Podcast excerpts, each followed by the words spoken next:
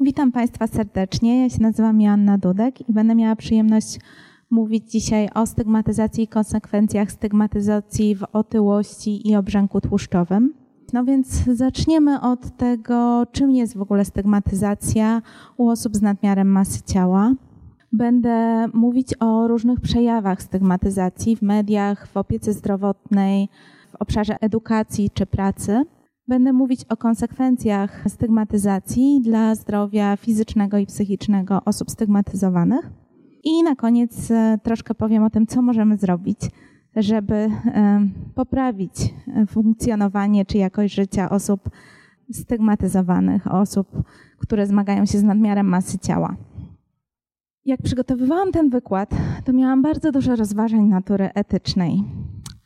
E, moje główne pytanie to było takie, co mówić i co prezentować. Dlatego, że jak mówimy o temacie stygmatyzacji, dyskryminacji, uprzedzeń, to też dotykamy bardzo takich trudnych, bolesnych, wstydliwych tematów.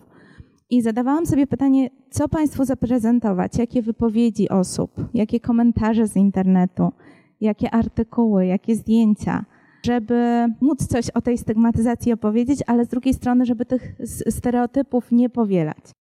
Więc starałam się wybrać takie zdjęcia, takie komentarze, żeby to gdzieś było zrównoważone. Zawsze e, na pierwszym miejscu stawiając troskę o dobro drugiego człowieka. Ten wybór mój był trochę podyktowany tym, co um, zasugerował Ted Kyle. Um, Ted Kyle jest jednym z badaczy, który zajmuje się stygmatyzacją otyłości i on mówi, że musimy o tym mówić, żeby móc to zmienić, żeby móc walczyć ze stygmatyzacją otyłości, żeby zobaczyć, jakie ma konsekwencje, więc e, to nie jest takie powielanie stereotypów dla samego powielania stereotypów, to jest to, że musimy zobaczyć, jak ta sytuacja wygląda, żeby móc ją zmienić. Każdy człowiek zasługuje na godność i szacunek, e, zarówno osoby, które są stygmatyzowane, jak i osoby, które stygmatyzują. I pokażę Państwu dzisiaj na koniec wykładu, z czego to wynika, że e, niektóre osoby mogą właśnie stygmatyzować osoby z nadmiarem masy ciała. Będę pokazywać różne zdjęcia z internetu, wypowiedzi różnych osób, ale zawsze wybrane też tak wypośrodkowane, tak bym powiedziała. Mam taką nadzieję, że wypośrodkowane. Ale zacznę od tego, co sprawia, że, że zajęłam się tym tematem, że jestem tutaj dzisiaj, że mówię o stygmatyzacji otyłości. Otóż ja w ramach doktoratu, studiów doktoranckich zajmuję się obrzękiem tłuszczowym. Obrzęk tłuszczowy to jest choroba, która jest bardzo często mylona z otyłością. Jest to choroba do niedawna jeszcze nieznana. Ona po raz pierwszy została opisana w latach 40., ale od tamtego czasu właściwie nikt się nią nie zajmował, aż do niedawna. W ostatnich 10 latach tak naprawdę jest wysyp badań e, na ten temat.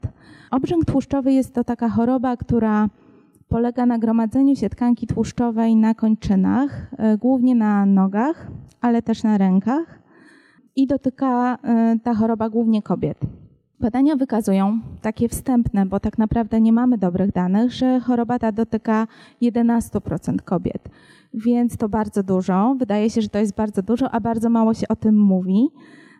Głównym objawem tej choroby jest to, że tkanka tłuszczowa, która się odkłada, zazwyczaj to się zaczyna w okresie dojrzewania lub w trakcie ciąży lub w okresie menopauzy, nie jest podatna na dietę i ćwiczenia. W związku z tym osoba ćwiczy, odchudza się, ale nie ma utraty masy ciała z tego obszaru dotkniętego tą chorobą, natomiast jest utrata masy ciała e, z innych obszarów ciała. Dodatkowo tej tkance tłuszczowej towarzyszy łatwe powstawanie siniaków, pękające naczynka krwionośne e, i ból. Ból przy dotyku. Ta choroba jest o tyle trudna, że kobiety bardzo często stosują diety, stosują różnego rodzaju ćwiczenia, idą do lekarza, lekarz im mówi: proszę schudnąć, a one nie mogą schudnąć z tych partii ciała. To może prowadzić do poczucia bezradności, do obniżenia jakości życia, ale też do porzucenia diety i rozpoczęcia czy wprowadzenia jakichś mniej zdrowych nawyków żywieniowych. Choroba ta jest często mylona z otyłością, ale ona należy do tak zwanych podskórnych chorób podskórnej tkanki tłuszczowej. Inną taką chorobą, o której tylko chciałam wspomnieć, bo ona dużo rzadziej występuje, jest to tłuszczakowatość bolesna, czyli choroba derkum, gdzie mamy do czynienia z takimi bolesnymi guzkami tłuszczowymi, które też mogą deformować wygląd. I ta choroba już dotyczy zarówno kobiet, jak i mężczyzn. Trzecia to jest choroba, e, która się nazywa liczna symetryczna tłuszczakowatość, czy choroba Madelunga. Ona może też dotyczyć kobiet lub mężczyzn, głównie mężczyzn, i tutaj tkanka tłuszczowa osadza się w okolicy karku zazwyczaj i pleców. I ta tkanka tłuszczowa też, podobnie jak w obrzęku lipidowym, obrzęku tłuszczowym, nie jest podatna e, na utratę za pomocą diety czy ćwiczeń. Mówię o tych chorobach, dzisiaj, dlatego że one po pierwsze są widoczne, po drugie bardzo przypominają otyłość. Często przez osoby z ulicy, przez e, ludzi, którzy dobrze nie wiedzą, jaka jest etiologia, jakie są przyczyny danej choroby, mogą być mylone z otyłością. Często nawet przez samych lekarzy są mylone z otyłością. Ale co więcej, one mogą się przyczyniać do rozwoju otyłości, czy współwystępować z otyłością, co jeszcze bardziej komplikuje wszystko. I zanim zacznę mówić o samej stygmatyzacji, to chciałabym troszkę faktów powiedzieć na temat otyłości, w ogóle tego, czym jest otyłość. Otyłość jest rozumiana jako stan, który się charakteryzuje zwiększeniem masy ciała powyżej prawidłowej masy ciała o 25-30%, 25 u mężczyzn, 30% e, u kobiet, który jest spowodowany nadmiernym rozrostem lub nadmiernym rozmnażaniem się komórek tłuszczowych, czyli adipocytów, Najprościej można powiedzieć, że otyłość diagnozujemy wtedy, kiedy BMI, czyli wskaźnik masy ciała, wagi do e, wzrostu w metrach kwadratowych jest powyżej 30. Powyżej lub równe 30. Ale tak naprawdę jest dużo dyskusji na temat tego, czy otyłość jest chorobą. No i e, uznaje się, że otyłość jest chorobą. E, amerykańskie Towarzystwo Medyczne w 2013 roku zaklasyfikowało otyłość jako chorobę. I tutaj jest to tłumaczone jako nieprawidłowa adaptacja organizmu do zachodniego stylu życia, czy jest to stan chorobowy związany z licznymi zmianami metabolicznymi i hormonalnymi, który prowadzi do groźnych dla zdrowia powikłań, np. cukrzycy typu drugiego czy nadciśnienia. I tutaj zamieściłam taki cytat, e, który został użyty do uzasadnienia tej decyzji, a mianowicie, że sugestia, że otyłość nie jest chorobą, a raczej konsekwencją wybranego stylu życia, związaną z przejadaniem się czy brakiem aktywności fizycznej, jest równoznaczna z sugestią, że rak płuc nie jest chorobą, ponieważ został spowodowany paleniem tytoniu. Tak uzasadniali to, uzasadniały to osoby, które podjęły decyzję, że, żeby uznać otyłość e, za chorobę. Jest dużo sporów. Tutaj będziecie Państwo mieli taki artykuł, który kwestionuje e, akurat tą decyzję. E, niektórzy uważają, że to nie jest choroba, lecz czynnik ryzyka, który przyczynia się do rozwoju innych chorób. A jeszcze inni uważają, że to jest pewien fenotyp, który ma wiele różnych przyczyn. Czyli innymi słowy, jest to coś, co obserwujemy, bo widzimy tylko tą nadmierną masę ciała, ale ta nadmierna masa ciała może wynikać zarówno z niewłaściwego stylu życia, jak i z zażywania leków, jak i z przebywania w określonym środowisku, jak i z posiadania określonych genów. Dlatego ja dzisiaj będę używać takiego terminu osoby z nadmierną masą ciała czy z nadmierną ilością tkanki tłuszczowej, żeby objąć e, tym tematem stygmatyzacji wszystkie te osoby, o których mówiłam wcześniej, czyli te i z obrzękiem tłuszczowym, i z otyłością, niezależnie od tych przyczyn, jakie e, tą otyłość powodują, będę używać tego terminu dzisiaj. Chciałabym, zanim przejdę jeszcze do stygmatyzacji, powiedzieć o dwóch popularnych mitach i pokazać Państwu trochę wyników badań, które e, te mity kwestionują. Pierwszy mit. Sam się do tego doprowadziłeś. Taki mit funkcjonuje, że osoba otyła jest sama sobie winna. Tak jak powiedziałam, jest to mit.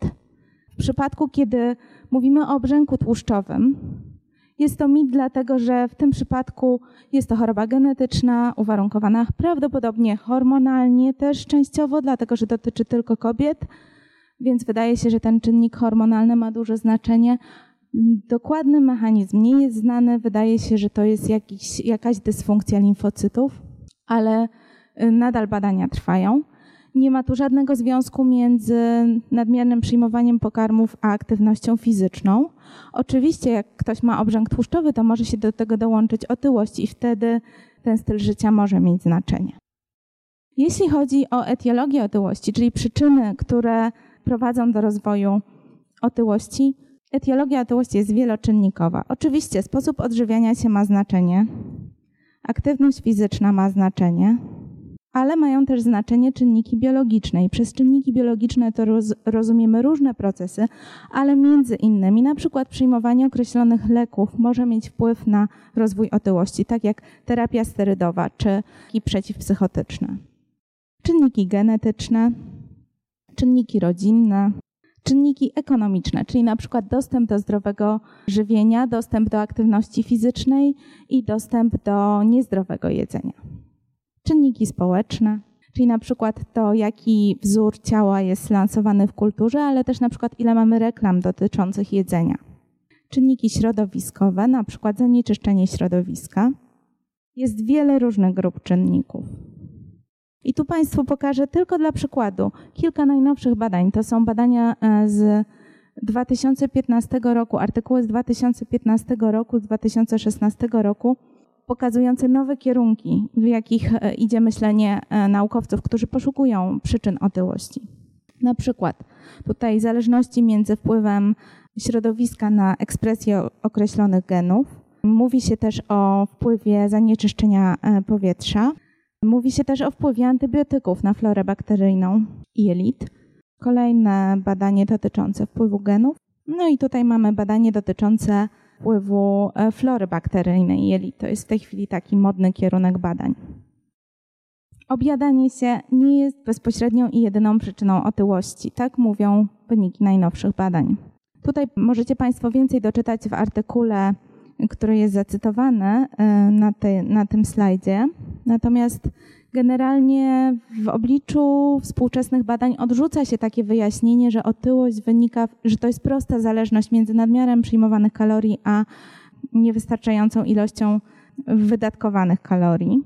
Wydaje się, że to może być tak, że organizm w określony sposób odpowiada na poszczególne składniki i że tak naprawdę w ogóle ten proces jest bardzo złożony. Tutaj mam takie bardzo rozbudowane, długie zdanie ale generalnie chodzi o to, że zarówno e, zmiany w funkcjonowaniu neurotransmiterów, jak i zmiany epigenetyczne, czyli tak naprawdę już u płodu, który rozwija się w łonie matki, wpływ pewnych czynników ze środowiska może wpływać na to, że określone geny potem, że ekspresja określonych genów będzie wyglądać tak, a nie inaczej i one już mogą predysponować daną osobę do rozwoju otyłości.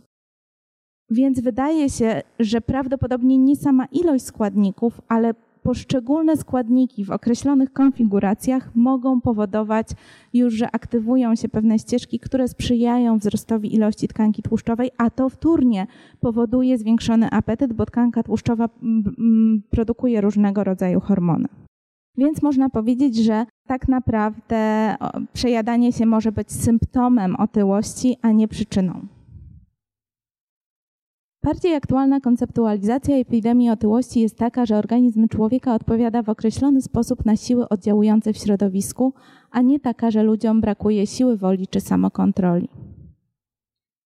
Ale dobrze, spójrzmy na mit drugi. Gdybyś naprawdę chciał schudnąć, może by ci się to udało. Także gdybyś naprawdę się starał, to na pewno mógłbyś. Co mówią na ten temat wyniki badań? Jeśli chodzi o obrzęk tłuszczowy, wyniki badań mówią, że y, ta tkanka tłuszczowa nie podlega zależnościom od diety. No, w tej chwili też y, jakby są nowe kierunki badań, być może szuka się nowych y, sposobów odżywiania, które mogłyby być bardziej pomocne, ale generalnie dieta niskokaloryczna nie działa. I tu macie Państwo zdjęcie pacjentki z obrzękiem tłuszczowym, która ma anoreksję. W górnej partii ciała ma anoreksję, natomiast nogi pozostały bez zmian, bo są dotknięte obrzękiem tłuszczowym. Co natomiast w przypadku otyłości? Jak działa odchudzanie? Otóż przegląd ponad 80 badań i tak naprawdę kilka przeglądów badań pokazuje, że udaje się zrzucić maksymalnie do 10% wyjściowej masy ciała w taki sposób, żeby to utrzymać. Natomiast każda e, utrata masy ciała, która jest większa, bardzo często jest tak, że ona wraca. W 95% przypadków nie jest to trwała utrata masy ciała w ciągu 5 lat i tu mówimy o interwencjach dietetycznych, nie o operacjach bariatrycznych.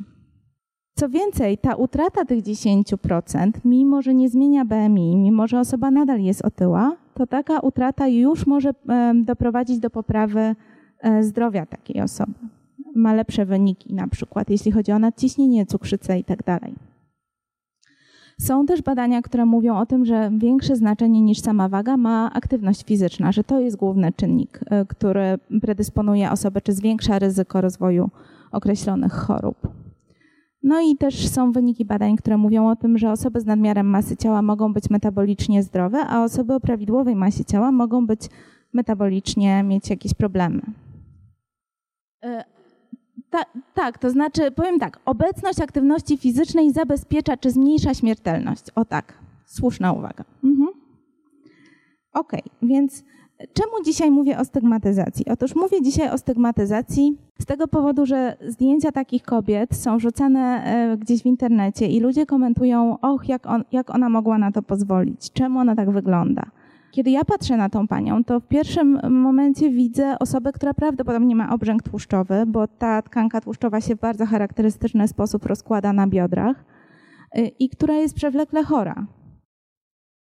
E, to, co mnie zmotywowało do przygotowania tego wykładu, to e, wypowiedzi z maila pacjentki, to jest pacjentka ze Stanów, wypowiedzi są przetłumaczone z języka angielskiego, która pisze o swoim doświadczeniu. Pacjentka z obrzękiem tłuszczowym. Nie miałam szans na randkowanie ani na bliską przyjaźń. Żadna z dziewczyn nie chciała narazić się na śmieszność, będąc blisko mnie. Kiedy wychodzę, ludzie mnie unikają. Siadają na sąsiedniej ławce. Czekają na kolejną windę. Za wszelką cenę unikają kontaktu ze mną, dotknięcia mnie. Wraz ze wzrostem popularności smartfonów widzę czasem młodych ludzi, którzy robią mi zdjęcie albo mnie nagrywają. Nie mam pojęcia po co to robią, ale to jest naruszenie mojej godności, na które nic nie mogę poradzić. Mężczyźni, młodzieńcy i chłopcy podbiegają do mnie i obrzucają mnie wyzwiskami. Nazywają mnie wielorybem, śmieją się ze mnie. Nie mogę wyjść nigdzie, nawet do lekarza, żeby nie narazić się na takie incydenty. Przez to, jak okropnie ludzie mnie potraktowali, nie chcę wcale wychodzić. Jestem zbyt zmęczona tym codziennym upokorzeniem z powodu tego, jak wyglądam. Więc pytam, jak takie doświadczenia mogą wpłynąć na zdrowie fizyczne i psychiczne takiej osoby? Jak wpływają na dbanie o siebie i na jej chęć do tego, żeby wyszła, żeby wdrożyła zdrowy styl życia, żeby chodziła regularnie do lekarza, żeby się badała? I dlaczego ludziom odbiera się godność za to, jak wygląda ich ciało. No właśnie, skąd się bierze stygmatyzacja? Stygmatyzacja pochodzi od greckiego słowa stigma, które oznaczało znak, i pierwotnie to oznaczało nacięcie lub wypalenie na ciele znaku, który by oznaczał, że ta osoba jest w jakimś sensie niebezpieczna, czy ma niewłaściwe, e, ma jak, w jakimś sensie niższą wartość, tak? Czyli mogła oznaczać niewolnika, kryminalistę, zdrajcę, kogoś, kogo należy unikać.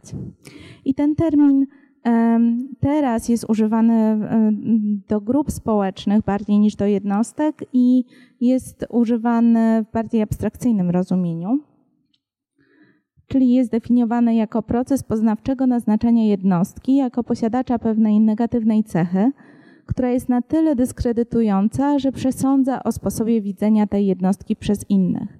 Czyli w tym przypadku osoba, która należy do kategorii osób nadmiar masy ciała, jest to widoczna cecha, którą każdy może zobaczyć i od razu mm, tej osobie są przypisywane pewne negatywne stereotypy związane z całą tą kategorią. Czyli stygmatyzacja związana jest z piętnowaniem, czyli definiowaniem osoby w odniesieniu do jakiegoś negatywnego atrybutu i dewaluowaniu jej stosownie do przyczepionej etykietki. Ze stygmatyzacją związane są trzy takie pojęcia. Pierwsze to stereotypy, czyli to są stereotypy, są to cechy przypisywane danej grupie społecznej, Zazwyczaj one są nadmiernie uogólnione i stereotypy czasem nam pomagają, znaczy właściwie stereotypy pomagają nam porządkować złożoną rzeczywistość, dostarczają nam wskazówek, dzięki którym interakcje z innymi są łatwiejsze. Natomiast jeżeli te stereotypy są negatywne, mogą prowadzić do uprzedzeń. Uprzedzenia to jest tendencyjna ocena danej grupy, sformułowana na podstawie rzeczywistych lub wyobrażonych właściwości jej członków. I w konsekwencji mamy dyskryminację. Dyskryminacja, czyli działania pojawiające się w sytuacji, gdy występują uprzedzenia, czyli traktowanie osoby mniej przychylnie lub prześladowanie jej ze względu na przynależność do grupy społecznej, która jest dyskryminowana, tak? która e, ma określoną właściwość, e, wobec której mamy uprzedzenia. Badania wykazują, że im bardziej stygmatyzujący czynnik jest widoczny i postrzegany jako pozostający pod kontrolą jednostki, tym silniejsza stygmatyzacja, uprzedzenia i dyskryminacja. Czyli zobaczcie Państwo, nadmiar masy ciała jest widoczny na pierwszy rzut oka, jest postrzegany jako pozostający pod kontrolą jedności, jednostki, bo mamy ten mit dotyczący tego, że osoba sama ma kontrolę nad tym, jak wygląda.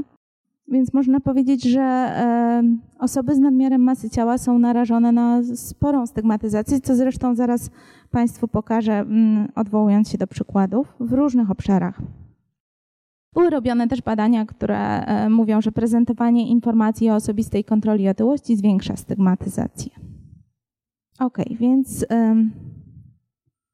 tak jak powiedziałam, to jest tak, że jeśli ludzie wierzą w te mity, o których wcześniej mówiłam, czyli że osoba z nadmiarem masy ciała jest sama sobie winna, a problemy z wagą są efektem jej lenistwa czy przyjadania się, e, to mogą przejawiać pewne stereotypy czy uprzedzenia, które właściwie nawet nie są przez tą osobę mm, spostrzegane jako uprzedzenia, tylko jako adekwatny obraz rzeczywistości, który uzasadnia, że można stygmatyzować e, i że być może ta stygmatyzacja to nawet jest zachęta dla osoby nadwagą z nadmiarem masy ciała do utraty wagi. E, badania temu przeczą, ale o tym powiem troszkę później. Skąd się bierze stygmatyzacja? Jest to pewna forma kontroli społecznej, Mówi się, że to ma na celu zapewnienie bezpieczeństwa, czyli na przykład w dawnych czasach stygmatyzowano takie choroby jak trąd, czy choroby, których żeśmy nie do końca rozumieli, jak epilepsja, i to pomagało nam uchronić się na przykład przed zarażeniem, wykluczyć te osoby ze społeczeństwa.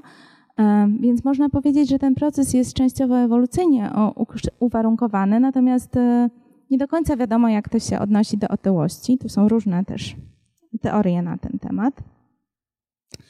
Jeżeli byście Państwo byli zainteresowani literaturą po angielsku, możecie znaleźć takie pojęcia jak weight bias czy anti-fat bias e, i bardzo dużo jest artykułów na ten temat e, w języku angielskim.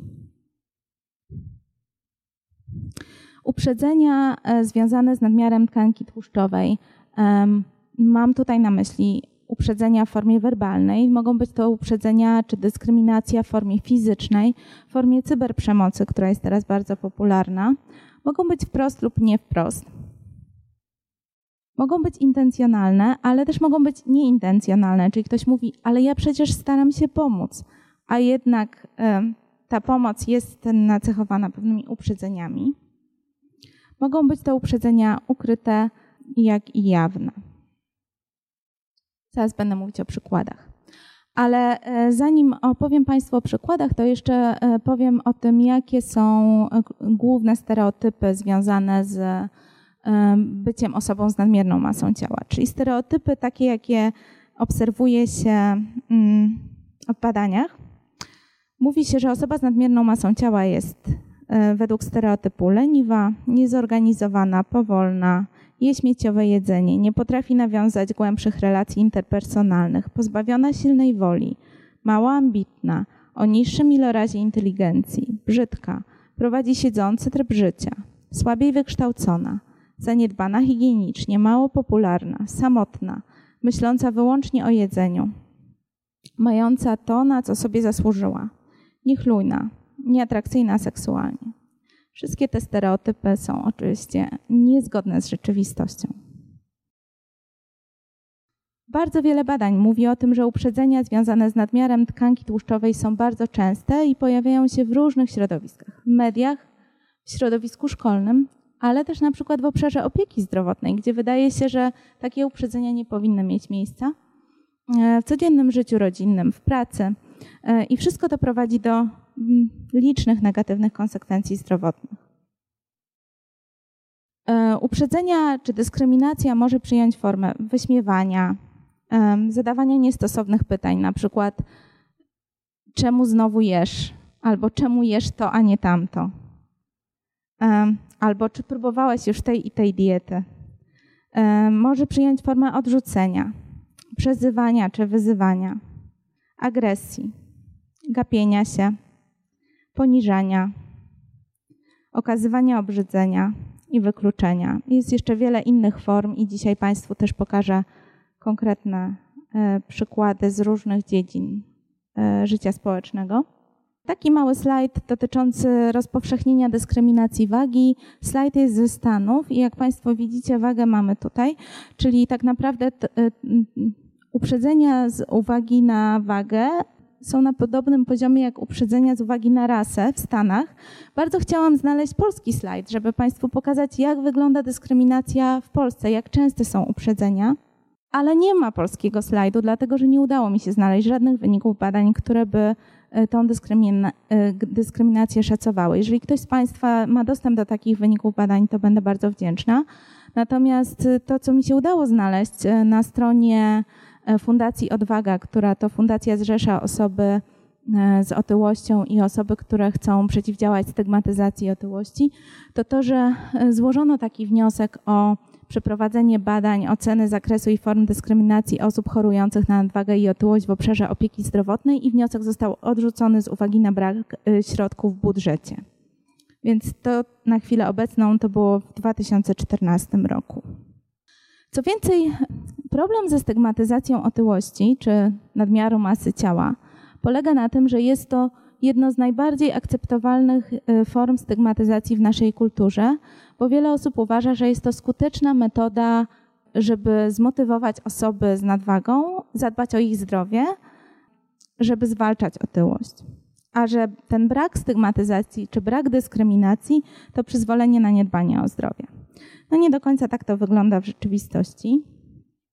Mamy dowody z, z, badań, że e, uprzedzenia pojawiają się w mediach, w pracy, w edukacji, w dziedzinie opieki zdrowotnej, relacjach interpersonalnych, rodziny.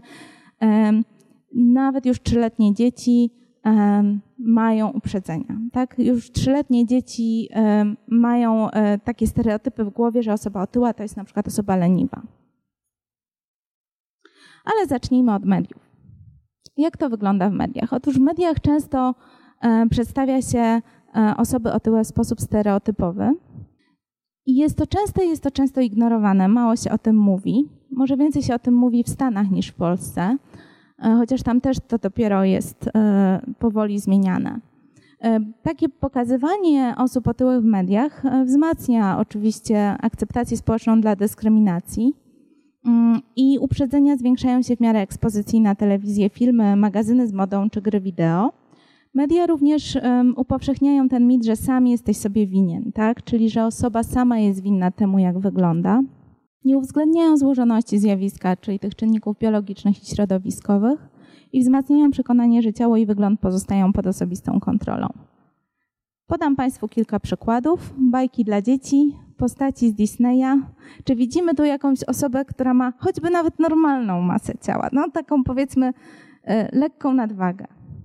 Nie. Wszystkie e, postacie są bardzo, bardzo szczupłe. Dokładnie. Czasem się znajdują postacie z otyłością i zazwyczaj to są złe charaktery, ale tak naprawdę jest ich bardzo mało. Możemy się przyjrzeć różnym serialom, Niewielu głównych bohaterów e, jest z otyłością, a jeżeli są, to często jest tak, że są to jakieś postaci wyśmiewane, wyszydzane, nieszczęśliwe, zgodnie z tymi stereotypami. Zobaczmy, jak to wygląda, jeśli chodzi o proporcje. 5% kobiet w społeczeństwie ma niedowagę, natomiast w mediach mamy 33% kobiet z e, niedowagą. Natomiast w przypadku otyłości 50% kobiet e, ma otyłość w społeczeństwie, a w mediach spotykamy 13% postaci z otyłością. Jeśli chodzi o mężczyzn, 60% mężczyzn cierpi na otyłość, a w mediach mamy 24% postaci z otyłością. To są wyniki z, z badań w Stanach przeprowadzonych. Mhm. W Stanach, no w Polsce y, ja się nie spotkałam z takimi wynikami jeszcze. tak, BMI ponad 30. Mhm. Była, to była analiza e, wizualna wybranych losowo mm, prezentacji w mediach. Jeszcze troszkę o tym więcej e, za chwilę powiem, bo będę miała tutaj więcej przykładów. E, osoby, które są e, przedstawiane, e, czy nawet są głównymi postaciami w, w jakichś filmach czy w serialach, często się odżywiają niezdrowo, prowadzą siedzący tryb życia, często są właśnie nieszczęśliwi lub mają mało przyjaciół. No są różne wyjątki, tak? Na przykład udało mi się znaleźć to zdjęcie. Ponoć jak ten serial wszedł w, na ekrany, to wiele osób pisało listę z prośbą o zniesienie go z ekranu z uwagi na to, że przedstawia osoby otyłe i że promuje otyłość. Tak, tak to było spostrzegane. Więc to też jest przejaw tego samego zjawiska stygmatyzacji. E, mamy do czynienia również z różnymi reality show. Co masz do stracenia to jest polska wersja, a amerykańska jest The Biggest Loser. I tutaj też wiele osób ma bardzo sprzeczne i mieszane uczucia odnośnie tego show, gdzie osoby otyłe jakby konkurują ze sobą, żeby zrzucić jak najwięcej kilogramów to jest zdjęcie z polskiej wersji, a to jest zdjęcie z osoby, która, której udało się e, tutaj schudnąć w trakcie tego programu. Natomiast w tej chwili się pojawiają wyniki badań e, osób, które schudły w wyniku tego programu, co dzieje się z ich metabolizmem i z ich zdrowiem i sprawdza się, jak długo będą w stanie utrzymać tą wagę. Bo badania wstępnie pokazują, że ich metabolizm bardzo mocno się obniżył. E, stereotypowe przedstawianie otyłości mamy również w reklamach albo w reklamach środków odchudzających. W reklamach środków odchudzających pojawia się taki e, mit, że e, schudnięcie umożliwi rozwiązanie wszystkich problemów, który to mit też wprowadza trochę taki pewien stereotyp, że jak się już ma nadwagę czy otyłość, to znaczy, że nie można być szczęśliwym, co też jest e, tylko stereotypem. Tu przykład. Jest to, jest to inwestycja w ciebie, w twoją lepszą sylwetkę, lepsze samopoczucie, lepsze życie. Wszystko zwróci ci się 100 razy odzyskasz atrakcyjność, pewność siebie i radość życia. Tak jakby nie można było mieć radości życia w każdej wadze. Pokochaj swoje odbicie w lustrze i zachwycaj się wyglądem. Cieszymy się, że udało nam się osiągnąć wymarzony cel. To akurat jest przykład osób, które już schudły. Nabraliśmy większej pewności siebie, mamy lepszą kondycję i zdecydowanie lepiej się czujemy. Pomożemy Ci odzyskać kontrolę nad Twoim ciałem, odzyskasz energię do życia i będziesz czuć się ze sobą po prostu dobrze, jak nie najlepiej. Idziemy dalej. Wiadomości i portale informacyjne. Osoby z nadmiarem tkanki tłuszczowej przedstawione są jako ludzie objadający się, prowadzący siedzący tryb życia. Na przykład tak. Obrazy często skoncentrowane są na jednej części ciała, na przykład na brzuchu lub dolnych partiach. Często też osoby te są przedstawiane w zbyt obcisłych ubraniach i e, z częściami ciała, które są nagie. W odróżnieniu od osób szczupłych, które nie są tak przedstawiane. Ciała, e, ciało to, to, są wyniki badań, tak? czyli gdzie oglądano szereg obrazów i oceniano, jak te obrazy były przedstawiane i jakie było BMI osoby przedstawionej na obrazie czy była to osoba otyła, czy była to osoba szczupła. E, często ciała osób otyłych są e, przedstawiane w formie bez głowy i są ukazywane z dziwnej perspektywy. Bardzo rzadko wizerunek osób otyłych pojawia się czy z nadmiarem masy ciała w strojach profesjonalnych jako eksperci, specjaliści, przedstawiciele służby zdrowia lub jako osoby uprawiające aktywność fizyczną. Są od tego pewne wyjątki, ale o tym powiem na samym końcu. Otyłość stała się również tematem w mediach odnośnie polityki. Tutaj na przykład pani minister zdrowia z Belgii, która została oskarżona o to, że jest zbyt otyła, żeby być kompetentnym ministrem zdrowia. Y, tutaj z kolei minister zdrowia z Kanady i jeden z jego wyborców poprosił go o to, że, mm, czy jeden z obywateli poprosił, e, e, chciał podpisać petycję, w której chciał, aby pan minister zobowiązał się do stosowania diety, ponieważ jako minister zdrowia powinien być w stanie tak, być na diecie i reprezentować swoje stanowisko z godnością. E, to zresztą wywołało bardzo dużą dyskusję w Kanadzie odnośnie stygmatyzacji otyłości i niezrozumienia dla złożoności tej choroby, tego problemu. Mamy takie e, komentarze również w polskich mediach odnośnie różnych gwiazd. I tutaj przykłady, e, na przykład komentarza na temat gwiazdy z serialu M jak miłość, której zasugerowano, aby przed kolejną transzą nagrań pozbyła się dodatkowych kilogramów, czy Dominiki Gwit, która schudła, potem przytyła, co określono jako totalną porażkę. Biorąc pod uwagę te 95% osób, które wracają do wyjściowej wagi, co to dla nich znaczy, kiedy czytają taki artykuł. Czy też krytyka Olafa Lubaszenko za to, że przytył, gdzie była duża dyskusja na jego temat. Dlaczego przytył, co sprawiło, że przytył, czemu się tak zaniedbał. Ale mamy też um, próby wprowadzenia bardziej liberalnego czy bardziej otwartego e, podejścia do prezentowania otyłości w telewizji. Miał, miał się pojawić taki serial, chyba pojawił się 2XL, w której główna bohaterka jest dietetyczką, która zmaga się z wagą.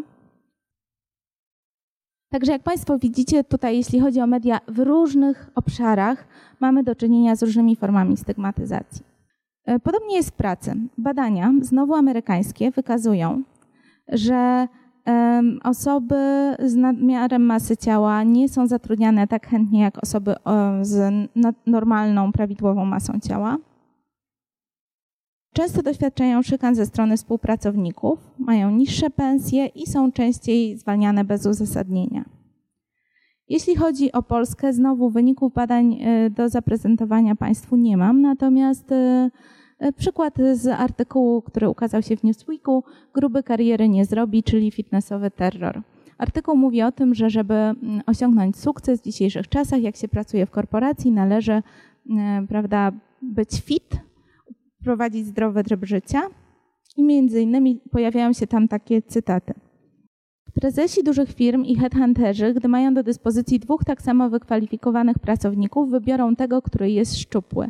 Ja też przeglądając CV kandydata zwracam uwagę na jego hobby. Gdy ma sportowe pasje, zakładam, że będzie punktualny i zdyscyplinowany, skoro potrafi wstać wcześnie rano i jeszcze przed pracą iść na basen, a wieczorem znajdzie czas na siłownię czy kort tenisowy. Zapewnie lepiej e, sobie wszystko poukłada w pracy niż człowiek, który nie ćwiczy i ma problemy z wagą. Żaden pracodawca się do tego nie przyzna, ale faktem jest, że osoba otyła na rozmowie rekrutacyjnej z góry stawia się na straconej pozycji. Jest mniej pewna siebie, poci się, denerwuje. Nie takiego pracownika szuka firma. Kolejna, kolejny obszar. W placówkach służby zdrowia. Wydaje się, że placówki służby zdrowia powinny być miejscem, gdzie osoba otyła może znaleźć, osoba z nadmiarem masy ciała może znaleźć pomoc. Niestety, tam też jest stygmatyzacja, która jest bardzo dobrze zobrazowana tym zabawnym rysunkiem. Pacjentka mówi: Panie doktorze, zostałam przebita palem, a doktor odpowiada: hmm, Może poczułaby się pani lepiej, gdyby najpierw pani schudła. To jest coś, co pacjenci najczęściej słyszą od lekarzy. E, I ja nie, jakby tak mówią wyniki badań, o tak powiem. Tak mówią wyniki badań, że bardzo często pacjenci słyszą od lekarzy, musisz schudnąć najpierw, zanim zacznę cię leczyć. Pracownicy służby zdrowia spostrzegają osoby z nadmiarem masy ciała jako mniej zdyscyplinowane, nie trzymające się zaleceń, bardziej irytujące. Są to wyniki badań. Tutaj e, macie Państwo na dole e, odnośniki do tych e, badań. Mm, Im wyższe BMI, tym mniej cierpliwości, mniejsza chęć pomocy pacjentowi, spostrzeganie pacjentów jako strata czasu, mniej szacunku dla pacjenta. E, zauważono również niskie przymierze między pacjentem a lekarzem, jeżeli pacjent ma podwyższone BMI, co też sprawia, że to może wpływać na efekty leczenia i skuteczność porady lekarskiej. W jednym z badań 24% pielęgniarek przyznało, że niechętnie podejmują opiekę nad pacjentem otyłym. Są również w tym obszarze badania w Polsce. Była ankieta robiona wśród pielęgniarek w Polsce mm, i tam one stwierdziły, że rzeczywiście osoby otyłe są narażone na dyskryminację, natomiast same nie przyznawały się do takich postaw. To się przekłada na konkretne efekty. Osoby z nadmierną masą ciała często unikają wizyt lekarskich, szukania pomocy i badań kontrolnych. 68 badanych kobiet powiedziało, że wzbrania się przed pójściem do lekarza z uwagi na nadmiar masy ciała. 83% zgłosiło, że masa ciała była przeszkodą do uzyskania właściwej opieki zdrowotnej. Mamy do czynienia trochę z takim błędnym kołem. Osoba ma otyłość, pojawiają się jakieś problemy zdrowotne idzie do lekarza, doświadcza dyskryminacji, więc zaczyna unikać wizyt, co powoduje narastanie konsekwencji zdrowotnych, brak regularnych badań kontrolnych czy brak leczenia w momencie, w którym jest ono potrzebne. Jeśli chodzi o formy dyskryminacji związane z nadmiarem masy ciała w placówkach służby zdrowia, e, i to są formy dyskryminacji określone przez Fundację Odwaga, tą fundację, o której e, mówiłam wcześniej, która zajmuje się właśnie przeciwdziałaniem dyskryminacji osób otyłych. Na przykład odmowa zbadania pacjenta, odmowa podjęcia leczenia innych schorzeń poza otyłością, dopóki pacjent nie schudnie, ale też w sytuacji, gdy nadmiar masy ciała nie wiąże się z danym schorzeniem, Odmowa wykonania u pacjenta zabiegu ze względu na nadmiar masy ciała, choć wykonanie zabiegu nie zagraża zdrowiu i życiu tego pacjenta. Brak odpowiedniego sprzętu, np. odpowiednich łóżek czy ciśnieniomierzy z szerokimi mankietami. E, odmowa wykonania podstawowych badań diagnostycznych ze względu na brak odpowiedniego sprzętu.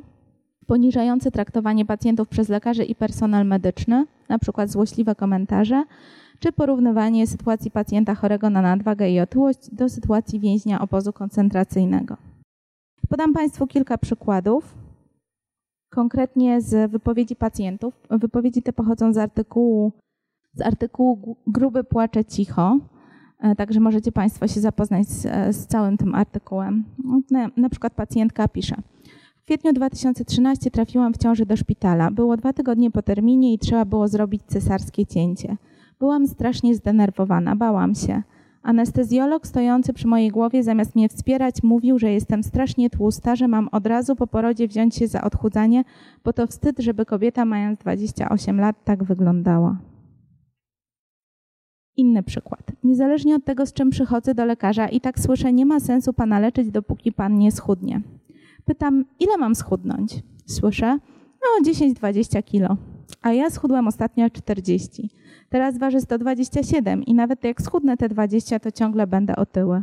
Wszyscy wiedzą, że palenie jest szkodliwe dla organizmu, ale lekarz nie powie, pan pali, no to do widzenia, zacznę pana leczyć, jak pan przestanie. 42-letnia Agnieszka poszła do ginekologa w centrum Warszawy, by zrobić cytologię. Lekarz uświadomił ją, że nie musi, bo takie, i tutaj stawcie sobie Państwo odpowiednie słowa, jak ona, i tak na pewno zachorują na raka. To jest też do, kolejny przykład na to, że też pracownicy służby zdrowia nie do końca sobie zdają sprawę z tego, że właściwie przejawiają taką stygmatyzację, tak? Natomiast rzeczywiście jest to powszechne i to jest pytanie, jak to wpływa na chęć takiej osoby, żeby kolejny raz poszła na badania. Ale idźmy dalej. Edukacja.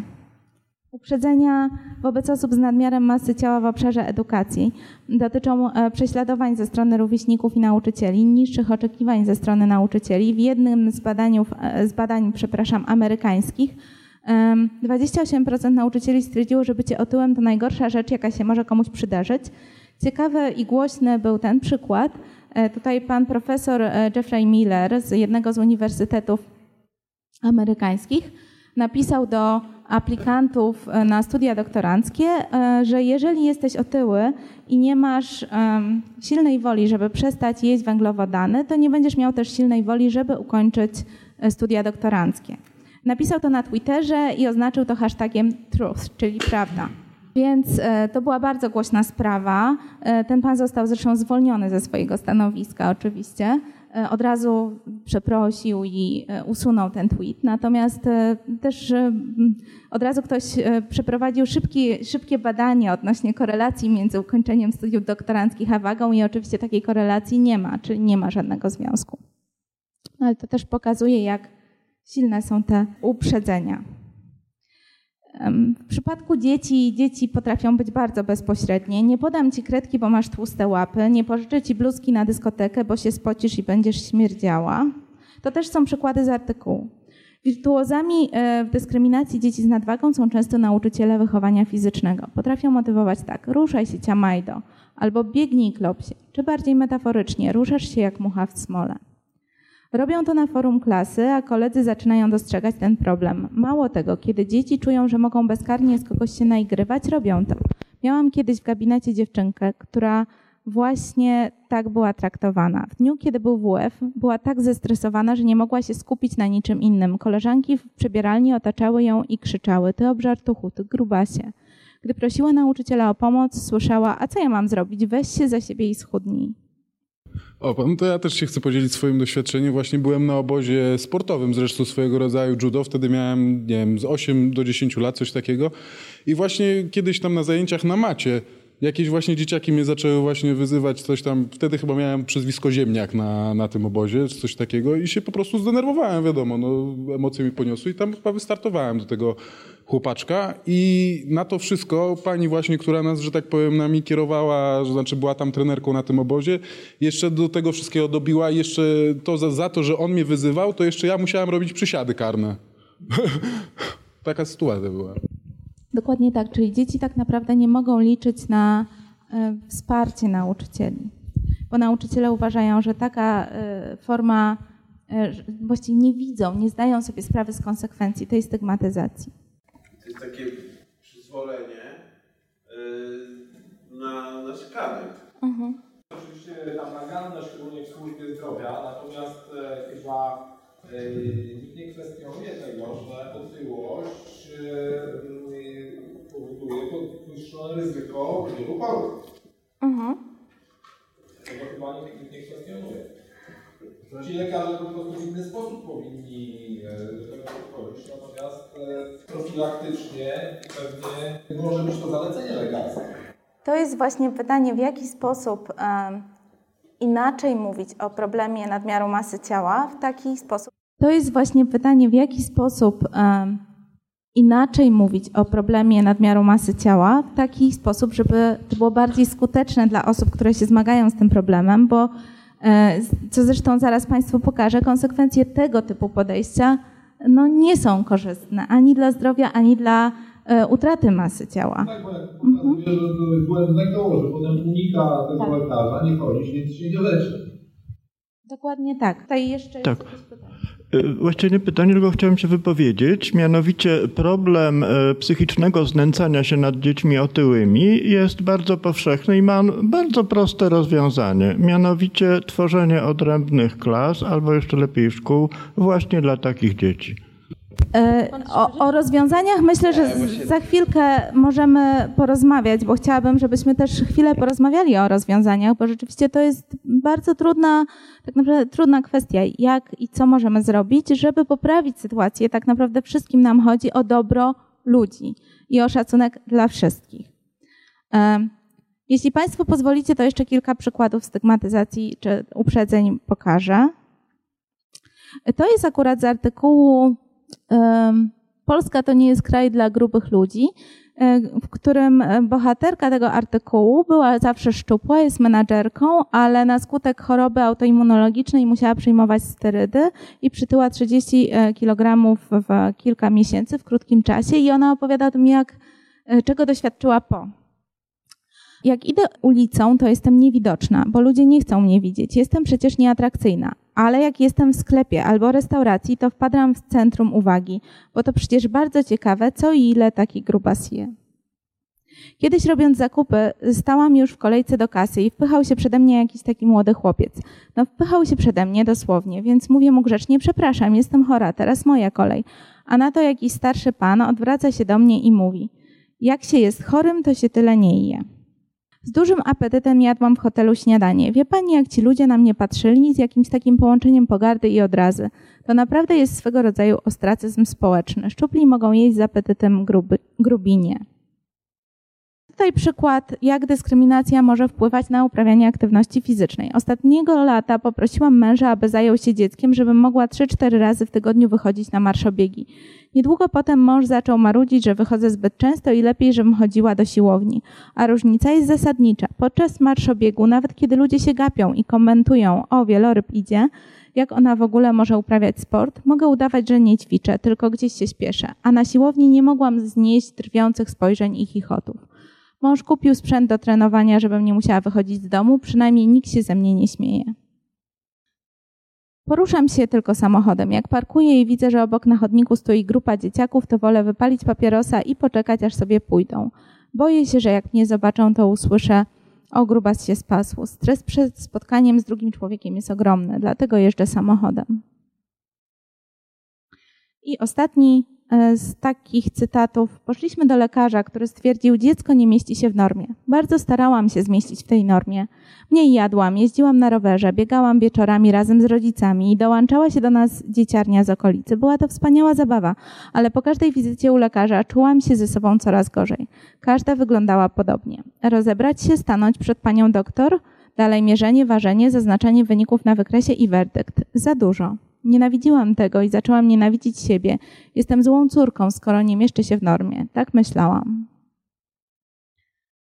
To zdjęcie pani Magdaleny Gajdy, która została społecznym rzecznikiem praw osób chorych na otyłość. Sama była otyła, teraz waży 78 kg, ale mówi, że cały czas jest chora na otyłość olbrzymią. I ona mówi o tym, że w Polsce dyskryminacja ze względu na otyłość odbywa się za społecznym przyzwoleniem i że osoby otyłe są najbardziej dyskryminowaną grupą społeczną w tym kraju. Na stronie fundacji możecie Państwo znaleźć działalność rzecznika, na przykład usuwanie różnych e, obraźliwych artykułów czy materiałów e, z mediów. No i znów, jak takie doświadczenia, o których teraz żeście usłyszeli, jak one wpływają na zdrowie fizyczne i psychiczne, jak wpływają na dbanie o siebie i dlaczego ludziom odbiera się godność za to, jak wygląda ich ciało? Otóż uprzedzenie i dyskryminacja osób z nadmierną ilością tkanki tłuszczowej pozbawiają przede wszystkim ludzi godności, która jest im przynależna z samej racji bycia człowiekiem. Uprzedmiotawiają ludzkie ciało, prowadzą do marnowania ludzkiego potencjału, pewnych talentów i umiejętności, które osoby mają tylko przez to, że mają określoną wagę. Uprzedzenia i dyskryminacja według współczesnych wyników badań stanowią barierę do pokonania otyłości, ponieważ między innymi powstrzymują osoby z nadmiarem masy ciała do szukania efektywnej pomocy i sprawiają, że inicjatywy zwalczania otyłości nie są efektywne. Stoją na przeszkodzie do prowadzenia badań na przykład nad takimi schorzeniami jak obrzęk tłuszczowy, które przypominają otyłość, a nie są otyłością. I wniosek jest taki, że żeby pokonać otyłość, trzeba też pokonać uprzedzenia. Mimo tych wszystkich wyników badań, y, których jest bardzo dużo, y, niektórzy uważają, że stygmatyzacja może być użytecznym narzędziem motywującym osoby o nadmiernej masie ciała do przyjęcia zdrowszego stylu życia i że ludzie, żeby przynależeć do pewnej E, grupy społecznej, czy spełnić pewne normy społeczne będą zmieniać swoje zachowania. Co mówią na ten temat wyniki badań? Otóż wyniki badań mówią, że stygmatyzacja zwiększa ryzyko powstania otyłości dwukrotnie, a utrzymywania się otyłości trzykrotnie. Więc można zadać pytanie, skąd bierze się przekonanie, że poczucie bycia wadliwym, wybrakowana tożsamość jest dobrym sposobem na przekonanie ludzi do przyjęcia zdrowych nawyków? Gdyby stygmatyzowanie grubych ludzi powodowało chudnięcie, byłoby o wiele więcej osób, które schudły właśnie z powodu uprzedzeń, które ich spotykają. Czy jak powiedział Olaf Lubaszenko, to co nazywamy otyłością to nigdy nie jest wybór, wolny wybór człowieka. To nie jest możliwe, aby ktoś świadomie powiedział do siebie: Od dziś będę otyły, bo tak chcę, bo jest mi z tym dobrze. To jest coś, czym zawsze e, temu, kto na to cierpi, jest źle. Wzrasta ilość osób raportujących dyskryminację z powodu wagi, Natomiast badania wykazują, że stygmatyzacja zwiększa prawdopodobieństwo sięgania po niezdrowe jedzenie. Osoby częściej jedzą jakieś niezdrowe rzeczy w odpowiedzi na stygmatyzację. Zmniejsza poziom aktywności fizycznej. Jest związana z bardziej negatywnym nastawieniem do sportu. To dotyczy zarówno dzieci, młodzieży, jak i dorosłych, którzy doświadczyli stygmatyzacji.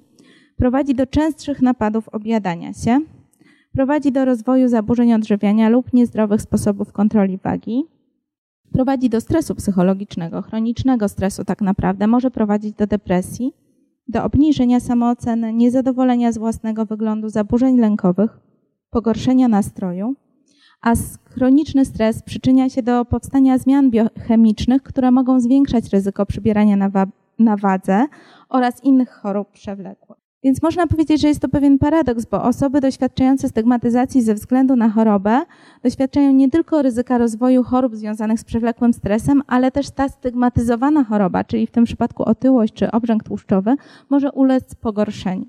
Do tego jeszcze ich wydajność pracy ulega osłabieniu, a kontakty społeczne stają się rzadsze, co prowadzi do obniżenia jakości życia.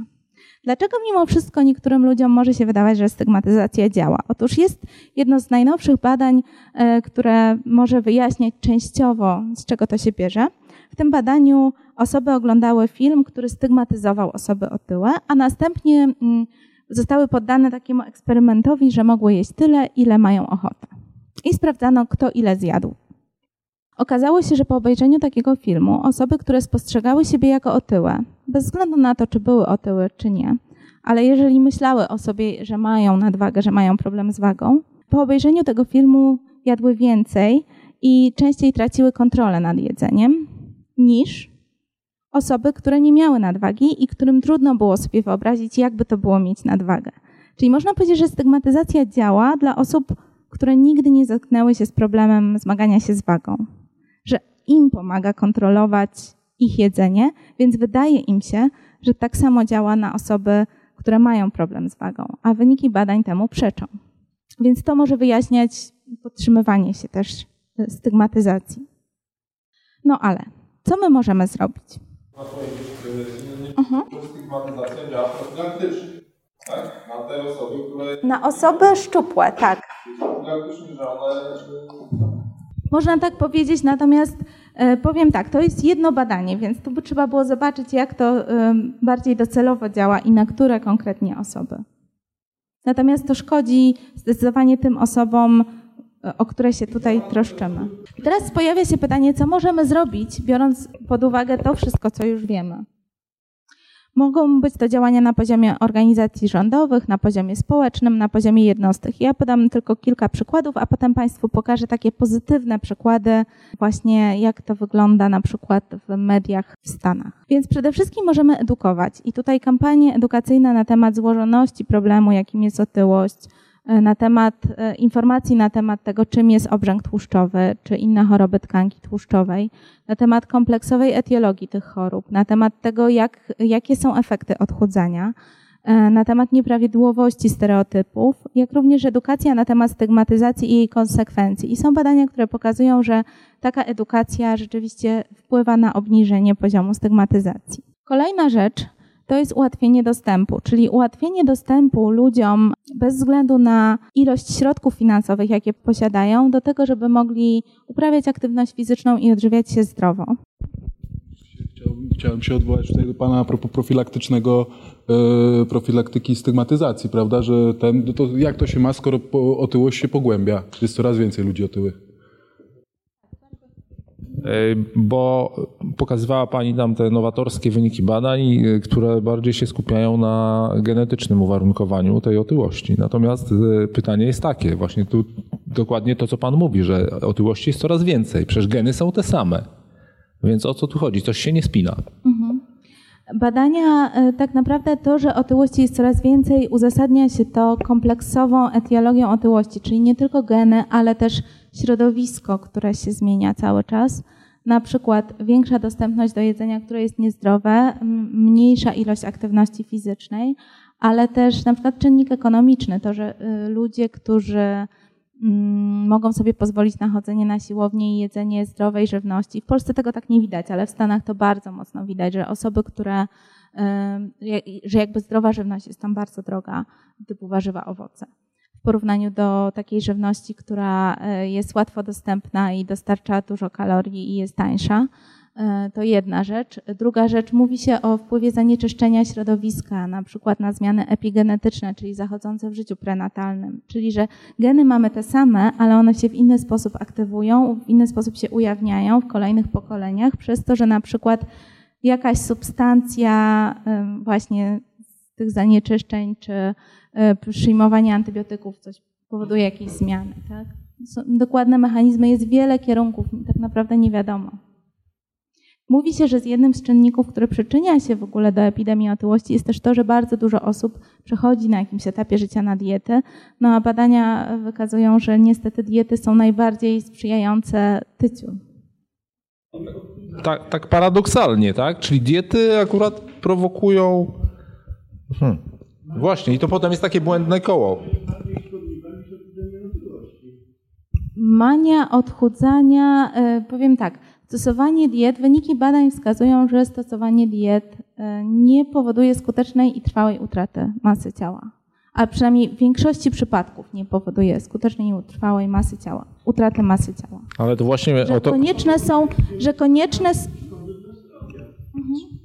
Że tak naprawdę konieczne są bardziej kompleksowe rozwiązania niż e, tylko i wyłącznie koncentracja na e, na przykład zmianie, sp- na zastosowaniu diety czy utracie kilogramów. Tutaj na przykład to bardzo dobrze, bo Państwo mnie e, pomagacie mi przejść do kolejnego slajdu, który mówi o tym, że to zdrowie powinniśmy uczynić celem interwencji, że interwencje w tej chwili często są nakierowane na utratę masy ciała, a interwencje powinny być nakierowane na zdrowy styl życia i dotyczyć wszystkie osoby bez względu na masę ciała.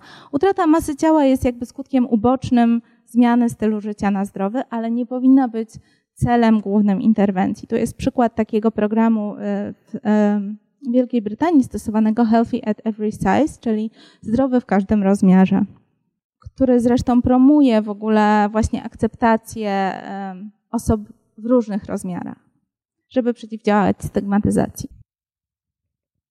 Właśnie chciałem do tego nawiązać y, a, a propos y, zmian nawyków żywieniowych. Y, Na przełomie lat 80. i 90. w Polsce stosowano do smażenia powszechnie smalec. Y, I właśnie któryś z lekarzy, z profesorów zauważył, że właściwie jest to wynik pewnego podatkowania, że olej, olej słonecznikowy spożywczy był drożej opodatkowany, smalec był taniej, po prostu bardziej się opłacało ludziom smażyć na smalcu, a wiadomo, że tłuszcz zwierzęcy jest y, dużo bardziej szkodliwy.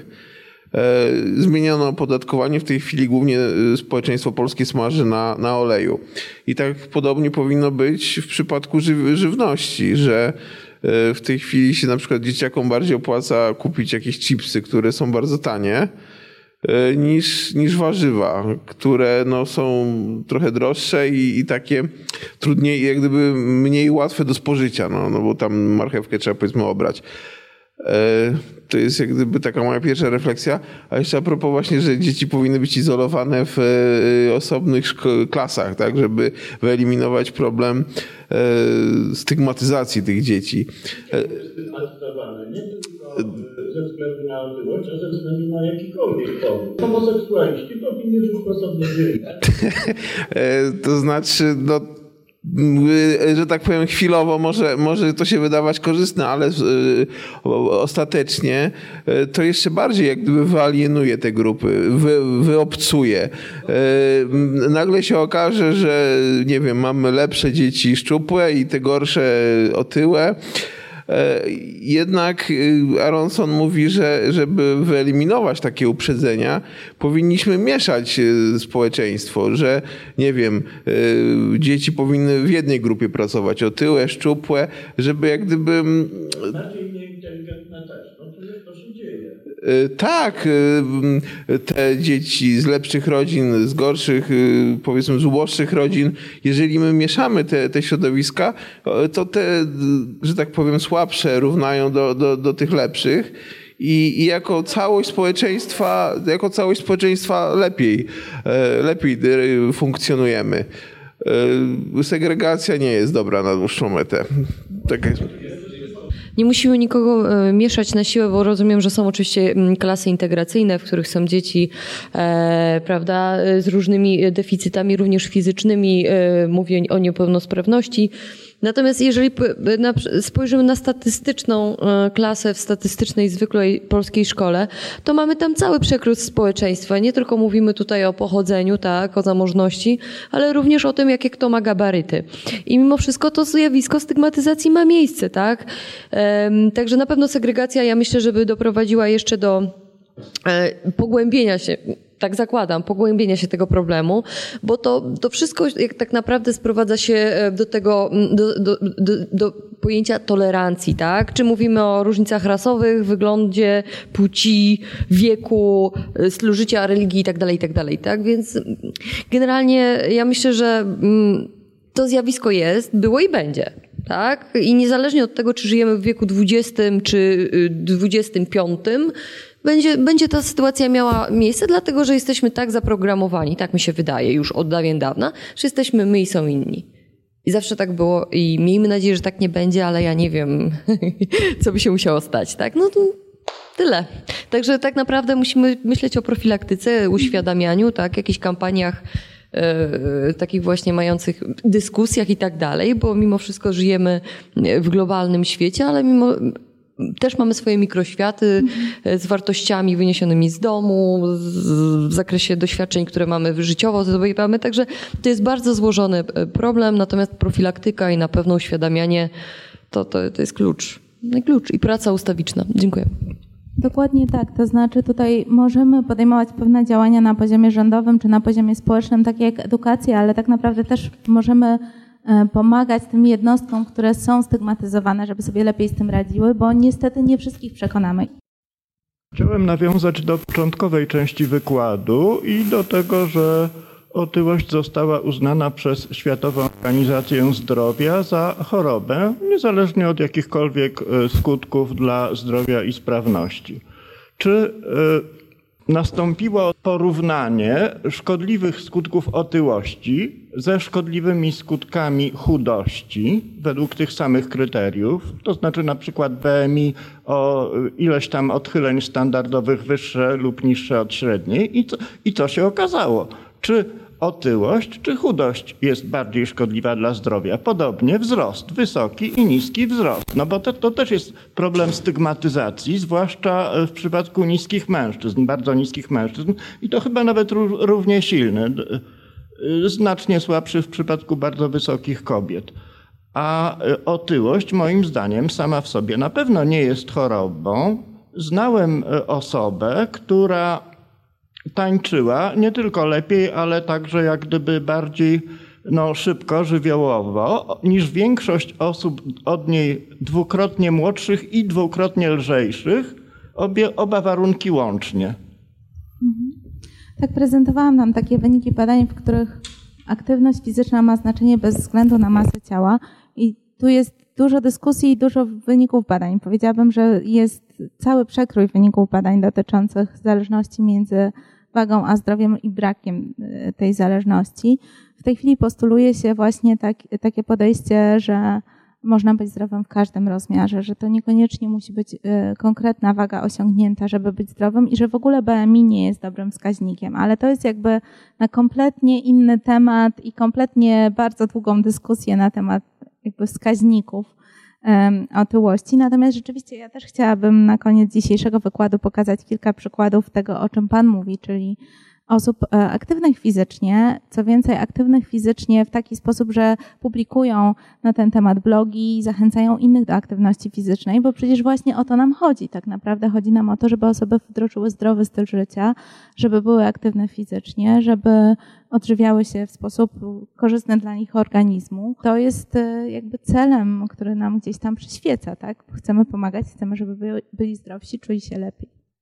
Znaczy, ja chciałem się tutaj wpisać do tego, co pani przed chwilą powiedziała, o tych wynikach badań, że aktywność fizyczna jest jakby ważniejsza. Były takie badania e, prowadzone szerokie na zawodnikach sumo, czyli wiadomo, że oni są bardzo otyli. I podczas gdy e, trenowali, czyli byli aktywni fizycznie, przebadano ich tam na wylot i wyniki badań mieli rewelacyjne. Po prostu byli zdrowi. E, I to nie koniec, bo przebadano ich również, jak zakończyli karierę sportową, czyli przestali ćwiczyć.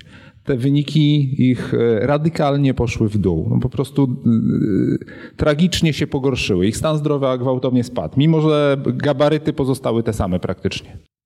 Dokładnie, więc tutaj e, pokażę Państwu tylko kilka zdjęć właśnie z takiej kampanii Healthy at Every Size, gdzie kobiety prezentują różne pozycje, na przykład jogi i mówią o tym, że bez względu na rozmiar ciała E, możemy cieszyć się życiem i realizować marzenia. E, I zaraz przejdę właśnie do tego tematu w nawiązaniu do tego, co Pan mówił i tego, co Pan mówił, czyli aktywności fizycznej. Jeszcze tylko powiem, że inne działania, jeśli chodzi o zapobieganie dyskryminacji, to tutaj prawo, które zapobiega dyskryminacji, promowanie zróżnicowanego rozmiaru ciała e, w mediach, ale też interwencje nakierowane na redukcję stygmatyzacji i pomaganie osobom stygmatyzowanym w radzeniu sobie ze stygmatyzacją, czyli już takim osobom, które gdzieś doświadczyły tych przykrych doświadczeń i tutaj jest przykład takiego badania. Możecie Państwo później sobie zajrzeć do tego badania, gdzie stosowano interwencje wobec osób otyłych i pomagano im radzić sobie z tymi etykietami, które im gdzieś tam przyklejono. Natomiast ja chciałam powiedzieć jeszcze, wykorzystać tą chwilkę, która nam została i powiedzieć o E, w przykładzie tego pana, pan, się, e, pan został określony w internecie jako dancing man i to jest taka historia, gdzie on poszedł na imprezę i tańczył i ktoś mu zrobił filmik i zaczął się z niego wyśmiewać, że on tańczy, no bo taki grubasa tańczy. E, ten filmik trafił do internetu. Znalazły ten filmik kobiety z organizacji um, wojującej o akceptację ciała w każdym rozmiarze i ogłosiły w internecie poszukiwania tego pana z tego filmiku, bo chciały go zaprosić do wspólnego tańca, ponieważ one były zwolenniczkami tego, że każdy może tańczyć, nieważne ile waży.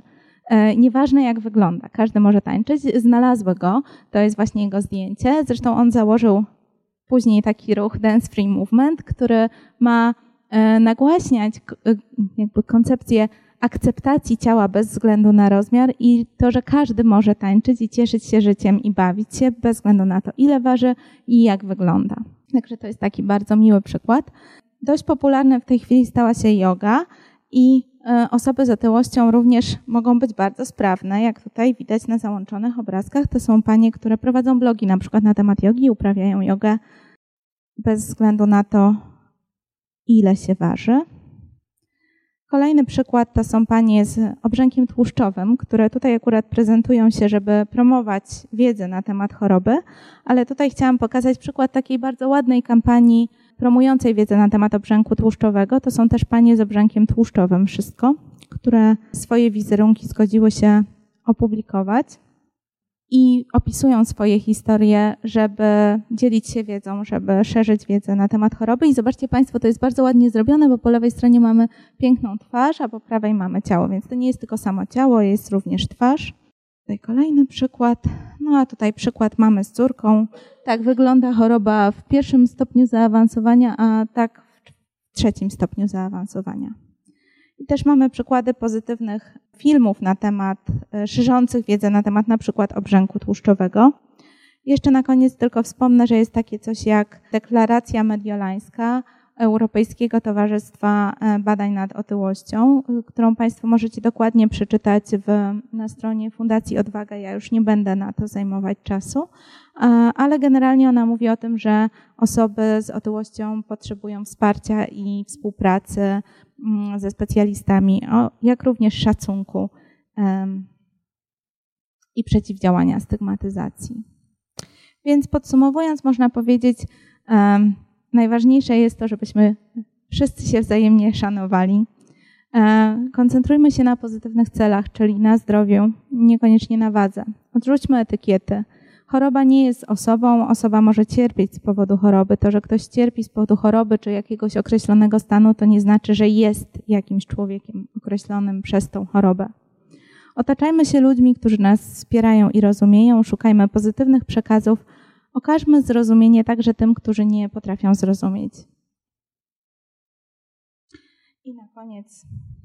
Wszystkie ciała e, są dobrymi E, ciałami. To też e, zdjęcie z kampanii promującej akceptację ciała. Bardzo Państwu dziękuję i teraz myślę, że jeszcze jest czas na, na pytanie i na dyskusję. Gdzieś tam krąży mi po głowie, z tyłu głowy.